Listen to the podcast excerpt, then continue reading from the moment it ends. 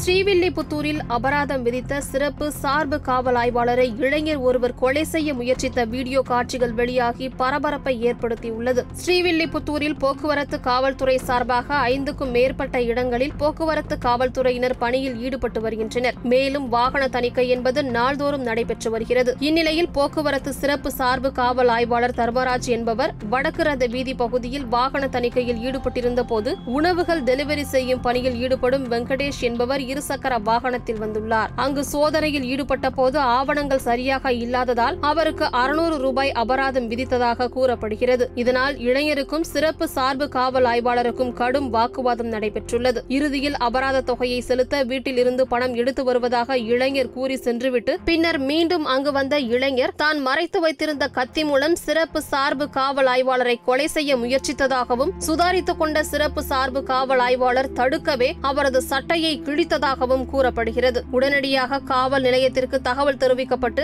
சிறப்பு சார்பு காவல் ஆய்வாளர் கொடுத்த புகாரின் அடிப்படையில் வழக்கு பதிவு செய்து நகர் காவல்துறையினர் விசாரணை நடத்தினர். பின்னர் மூன்று பிரிவுகளின் கீழ் வழக்கு பதிவு செய்யப்பட்டு இளைஞரை நீதிமன்றத்தில் ஆஜர்படுத்தி பதினைந்து நாட்கள் நீதிமன்ற காவலில் வைக்க உத்தரவிட்டனர்.